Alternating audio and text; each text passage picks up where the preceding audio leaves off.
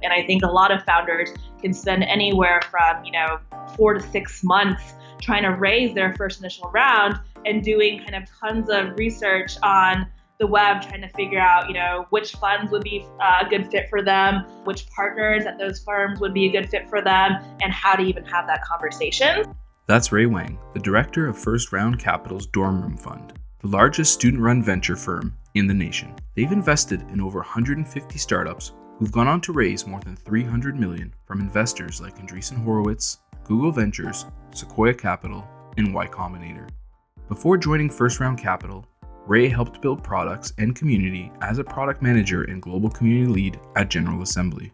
What Ray is talking about is the challenge of finding the right investors, something that she spends a lot of her time helping their founders do, and that will soon be available to other founders through an exciting new product that you can subscribe to on Product Hunt Upcoming called VCWiz.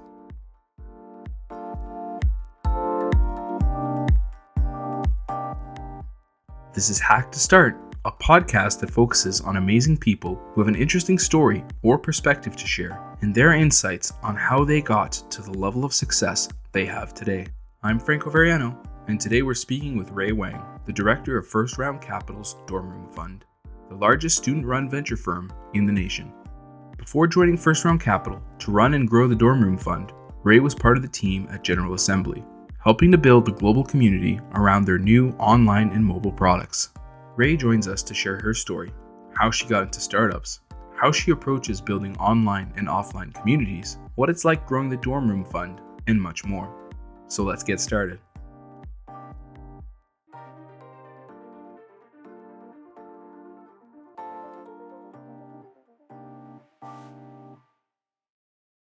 Hey Ray, thanks so much for being on the show today. Hi Franco, really happy to be here. Yeah, we're excited to have you on the show just ahead of your East Coast trip for Dorm Room Fund now that school's back in session. But before we dive into all that, can you tell us more about yourself? Where are you from and what did you study?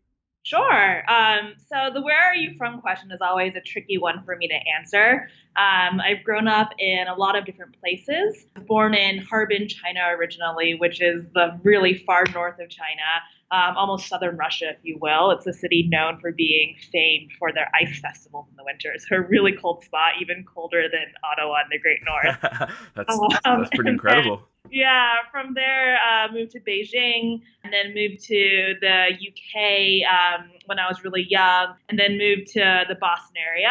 Thought I was going to study science growing up because both my parents are scientists. My dad's a molecular biologist. My mom is a cardiologist. So and kind of um, having a science and technology focus was always something that Um, they were really keen on, but being kind of more of a, a rebellious middle school and high school student, you know, you never want to do what your parents want you to do, right? So um, I was like, I don't want to study science. I want to do something creative and study something in liberal arts. So I actually ended up studying international relations when I was in college um, and thought I wanted to go into diplomacy and law. But then through kind of my, the early part of my career, um, ended up focusing a lot more on, on marketing and brand and then community and then product. And funny enough, I'm now back in entrepreneurship working with a lot of students who are studying science and technology, and I've become a really big champion for STEM education. So it's funny how sometimes things come full circle. Yeah, definitely. So how did you go from international relations and law towards tech and startups in that case? How did that passion emerge for you? Um, in many different ways. So uh, my first job out of college was working for a really large marketing agency called Ogilvy, and my client there was the United Nations. And uh, we ended up working with them on a, a big kind of campaign for uh, the climate change conference that was happening in Copenhagen that year. Um, and I really loved the work that I was doing with the U N, but I really, you know, kind of was drawn to uh, less of the policy work, but more of sort of coming up with the the brand strategy and kind of the positioning work. So after working on that project with my colleagues, we actually decided to start a new practice within this larger agency that was focused on sustainability, brand marketing, communication. So that was really my first stage of entrepreneurship, um, kind of creating this new business unit with a large kind of, you know, twenty-five thousand person agency. And then after a few years of working there, you know, I realized that I loved kind of being in that space, but I wanted to work at a much smaller company that was more kind of lean and nimble and could execute faster. Um, so from there, I joined a really small social impact startup called Good Magazine um, that was just based in L A at the time. And I loved the work and the content that they were producing. Didn't really know what I was signing up for. Um, the job that I applied to, if I remember correctly, was called Special Projects Manager. If you ever applied to a role called Special Projects Manager, just know that it'll probably, you know, kind of be um, a very spontaneous role. So I was I was hired to become the Special Projects Manager, and it just so happened that the time when I was joining them, uh, Good was transitioning from a mostly kind of in-print magazine into an online community sort of network for civic engagement. So that's really where I got my first taste of community and product management and thinking through what that looks like. And one of the first partners that I worked with while I was at Good was a young ed tech startup called General Assembly. Um, and I was really drawn to their mission of, you know, sort of transforming twenty-first century education and help finding, helping everyone find work that they love. So I ended up joining G A early on in the days. And that's kind of what took me to uh, the world of entrepreneurship and education. That sounds really cool. So on the note of General Assembly, or G A, in two thousand thirteen, you ended up joining the team as a product manager and global community lead. You touched a little bit on the mission there, but can you tell us more about what General Assembly is all about and how you created the opportunity to join the team there? Sure. Yeah. You know, I think partly because I had such, you know, sort of a unconventional career path full of lots of zigs and zags growing up.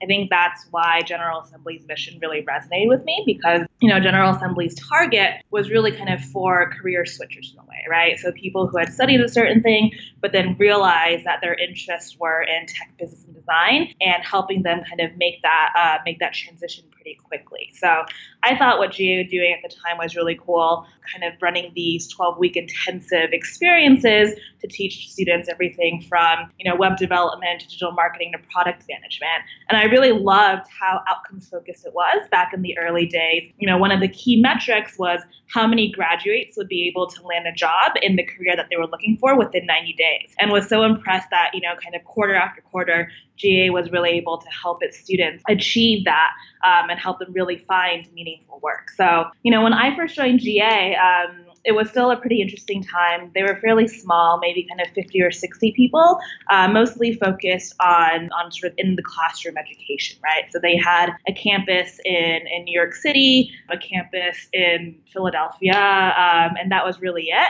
And they were starting to kind of think about sort of how do we make our education more accessible to people who aren't in the New York metro market, right? And how do we kind of empower everyone to learn about technology, business, and design? And that's sort of where, you know, sort of the charge that I took on was helping them kind of think through different ways to expand their education and their business beyond sort of the brick and mortar education model. And the first product that I worked on was an online product called Front Row, which was kind of like, um, think of it like as a, a Netflix for education, right? Or where you could kind of watch and subscribe to a series of short uh, videos about different topics from, you know, H T M L and C S S to JavaScript to sort of S E O, um, you know, sort of things that you might need if you were uh, looking to kind of learn these key entrepreneurship skills. And that from there, we started to kind of, you know, grow that business into everything from fully baked blended online courses to sort of, um, you know, bite-sized mobile content and really expanding the access to, to entrepreneurship education.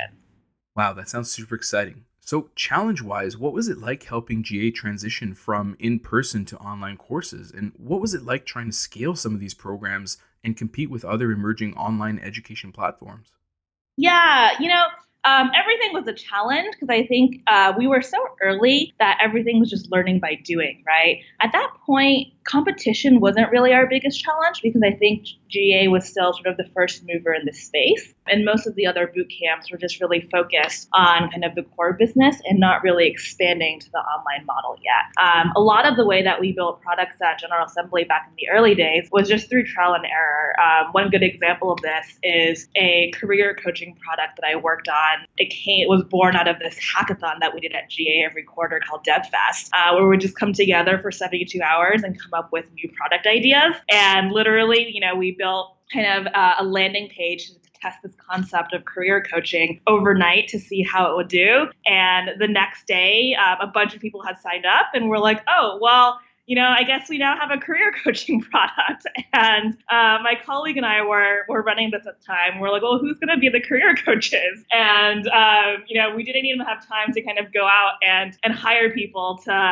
to support the new users that we had signed up. So we just then by default became the career coaches, right? And thankfully, I had a background in marketing, and uh, the theme that we were running it around was digital marketing career coaching. But I think that was the biggest challenge, is sort of really kind of you know, figuring out how to be really, really, really lean and scrappy and and constantly kind of just wearing multiple hats and and balancing lots of different priorities to be able to figure out uh, what your users want and what the right products are.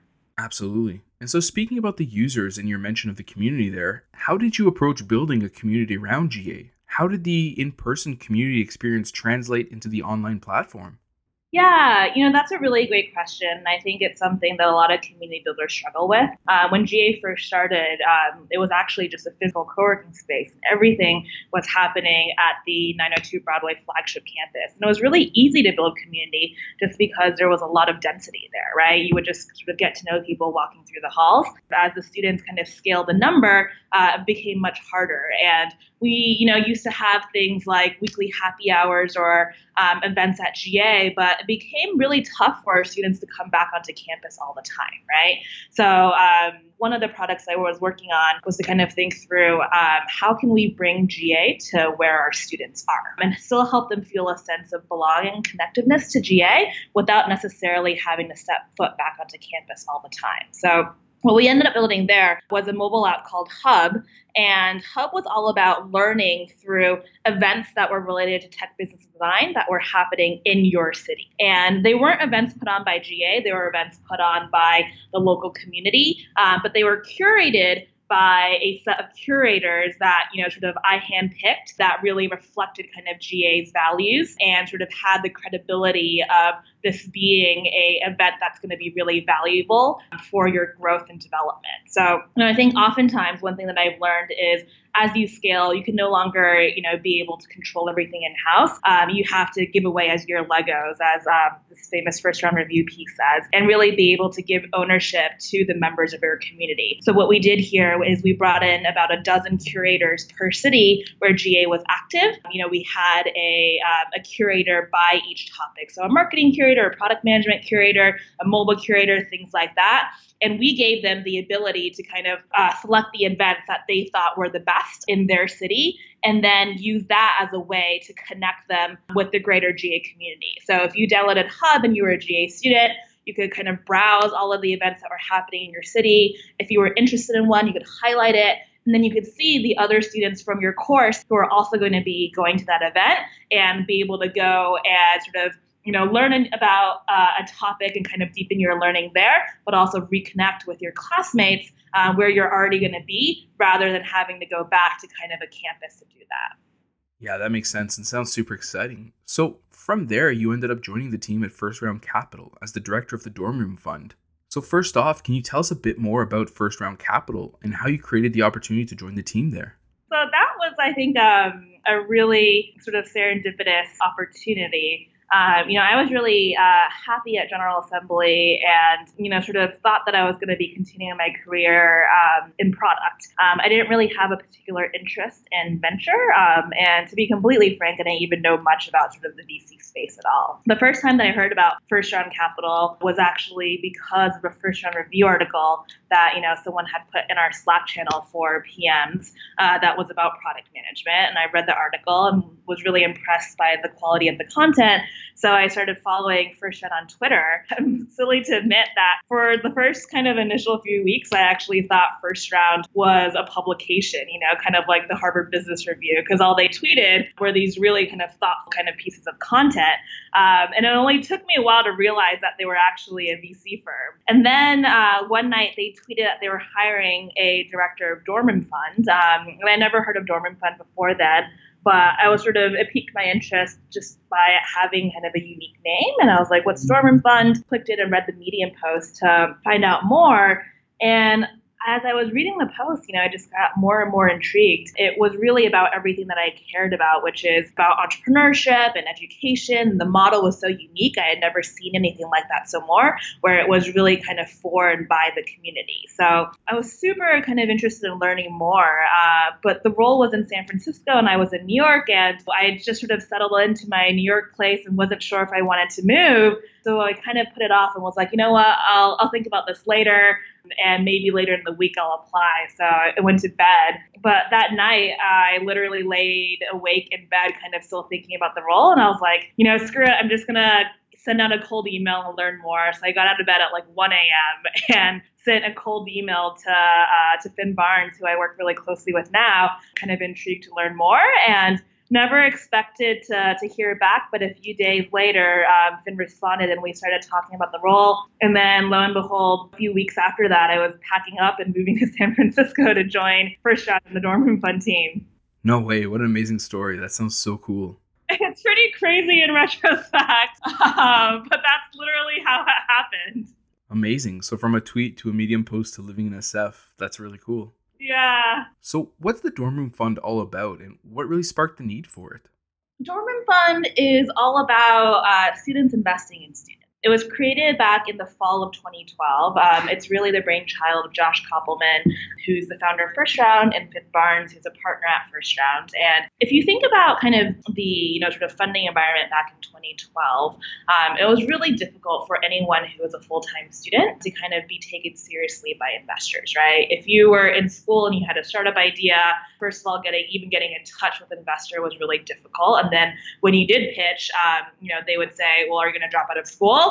And if you said no, then they didn't think that you took your company and your startup dreams actually serious. Most of the accelerators and incubators um, that were around at the time also required you to drop out. And Josh, he actually had started his first company when he was a junior at Penn, and sort of a, a strong believer that university ecosystems are one of the best places to start a company. And furthermore, he thought if more students had the opportunity to start companies, then, you know, that would be a beneficial thing for everyone. And, you know, entrepreneurship shouldn't only be limited to students with kind of the, the safety net and the risk appetite to be able to drop out and start companies.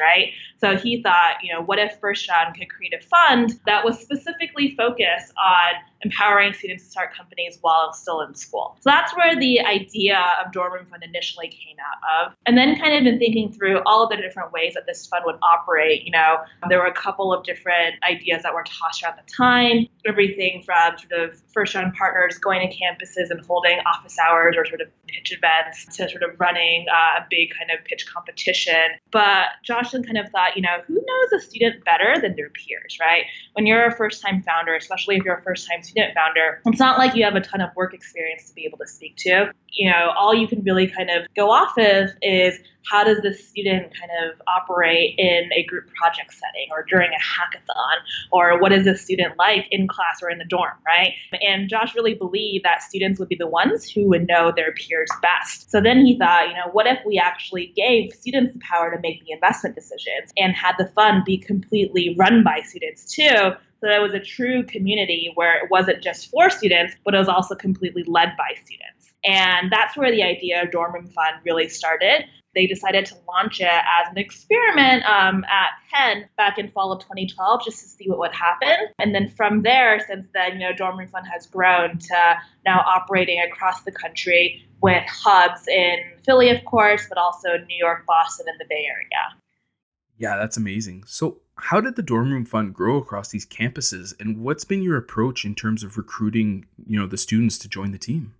So the first year um, at Penn, um, Josh, Finn, and Cece, who was my predecessor, uh, were the ones going to campus, you know, sort of meeting with students locally, and they recruited the first team of Dorm Room Fund students. From there, though, it's really been students replacing themselves every single year and running the entire interview process. So Um, the way that it works now is it's a completely open application. Um, we want to make it accessible for anyone, anywhere to be able to apply to join the Dorm Room Fund team um, who's within kind of one of the greater Dorm Room Fund regions. And it's an open application, and, you know, sort of you do a little bit of uh, kind of a written exercise to talk about why you're interested in Dorm Room Fund and what your experience is. But we're not really looking for anyone with prior venture experience or really, you know, prior startup or tech experience. Uh, we're really looking to bring on students who are passionate about a particular sector, and we like to bring on students with sort of a wide variety of knowledge too, right? So we have everyone on the team now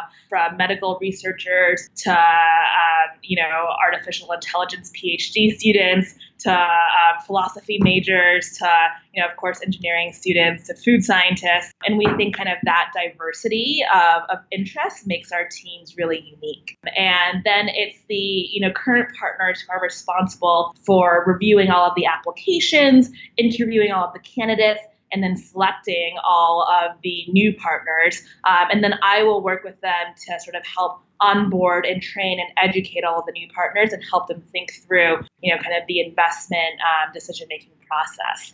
So just a quick shout out there. If anyone is interested in joining the Dorm Room Fund team who's still in school, you can just go to join dot d r f dot v c and get all of the information there. That's awesome. And we'll make sure to include those links in the show notes so that any students listening can go back and check that out. Awesome. Thank you.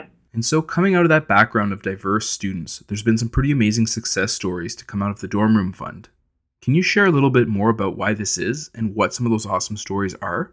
I think so many, right? I think what's really exciting to me is sometimes when you talk about the fact that you're working with students who are starting companies, everyone tends to think that, you know, they're building the next Facebook or Snapchat, right? Or it's all sort of consumer uh, mobile apps or, you know, social networking sites. But I really don't think that's the case at all. I think students are actually really ambitious and they're more likely to target bigger, more moonshot ideas. And I also think students as investors are more optimistic than sort of your traditional investors, and they are more likely to invest in some of these big ideas as well, right? So I think a couple of good examples of that is Dorm Room Fund back in the early days when the New York team was just starting, invested in a company um, that was at the time called OneName and is now called Blockstack, that was trying to build a decentralized internet. And at that time, like, blockchain wasn't even a thing that investors talked about. It was only for sort of like the hyper niche academic nerds who were super kind of, you know, deep in this area. Um, so uh, Manit and Ryan, who are the founders at Princeton, Manit wrote his whole PhD sort of about blockchain, you know, pitched the Dorm Room Fund team. I think most seed stage investors back in twenty thirteen would have sort of turned that down and said no, because they just didn't even understand, you know, sort of what was happening there. But Dorm Room Fund New York said yes. And then from there, you know, that led to um, a seed round that Union Square Ventures led. And then most recently, you know, Blockstack is now sort of, I think, one of the leading companies in the blockchain space. They've continued to raise capital from everyone from Fred Wilson to Navala AngelList. They've even raised their own twenty-five million dollars fund now to kind of fund blockchain investments. They're, you know, really sort of bringing this power of the decentralized web to the masses. And it's awesome to see a student kind of being the first one to identify that trend. Wow, that's really incredible. So you and the team at the Dorm Room Fund are trying to create, you know, more of these types of stories. And on that note, the Dorm Room Fund has recently released an upcoming product on Product Hunt called VCWiz. So what's the product all about, and what motivated you and the team to launch it?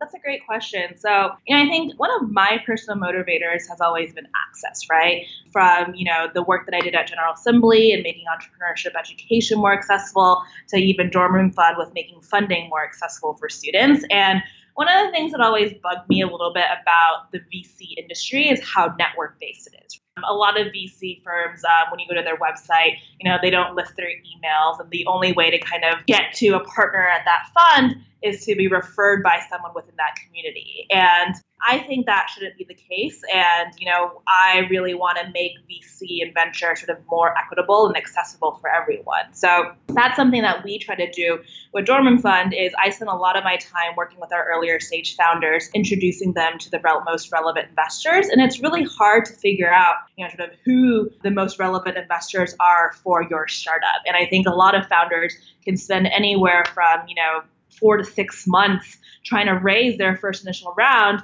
and doing kind of tons of research on the web, trying to figure out, you know, which funds would be uh, a good fit for them, which partners at those firms would be a good fit for them, and how to even have that conversations.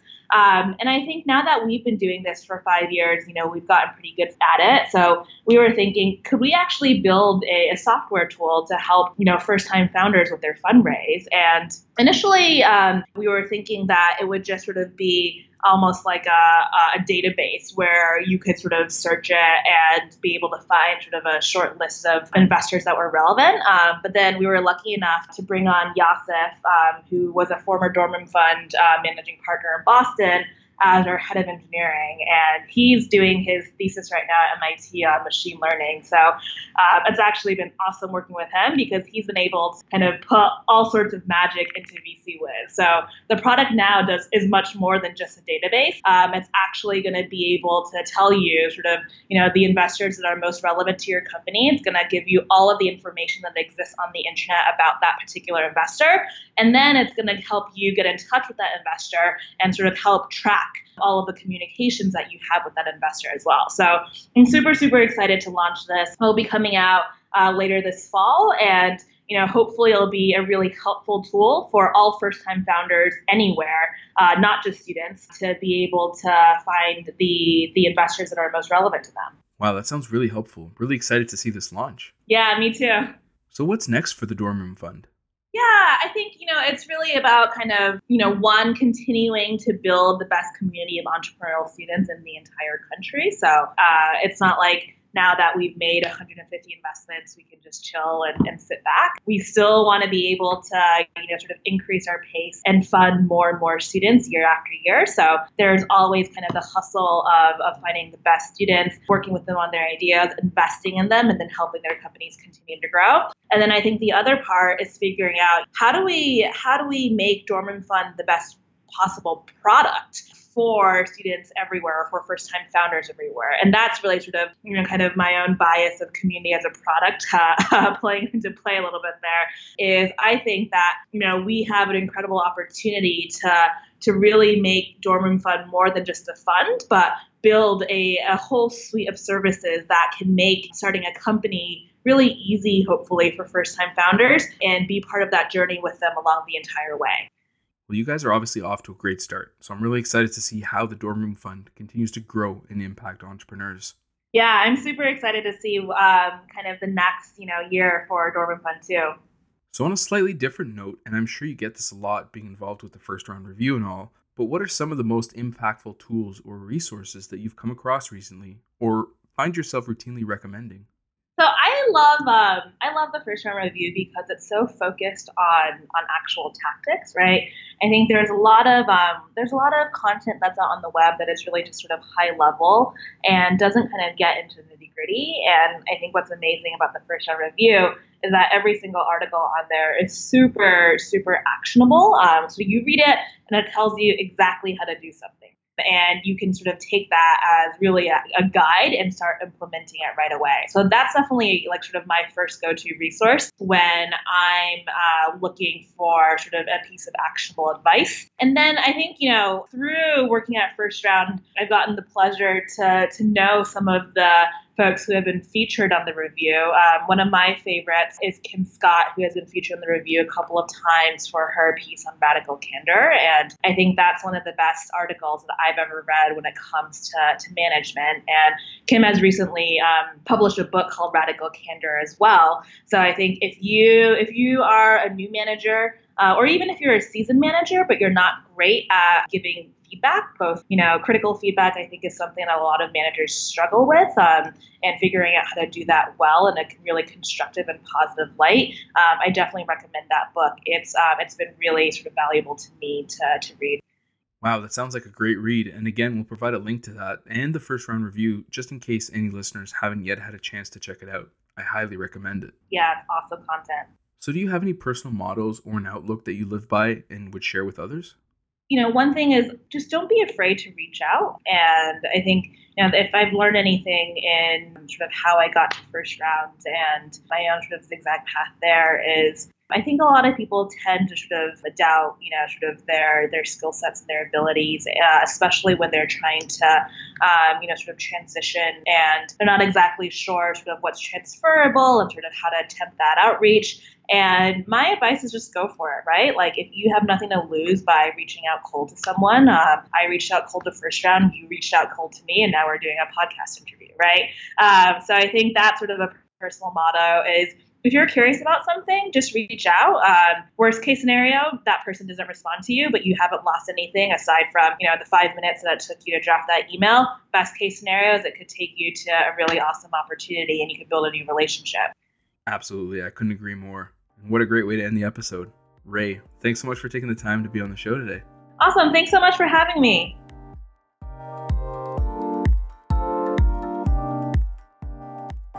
If you've enjoyed this podcast, we'd love to hear about it and have you share it with friends. Find us on Facebook or Twitter at Hack to Start, or drop us a line, hey at hack to start dot com. You can also subscribe to avoid missing any future episodes by finding Hack to Start on Apple Podcasts, Breaker Audio, SoundCloud, Stitcher, or your favorite podcast app. Thanks for listening.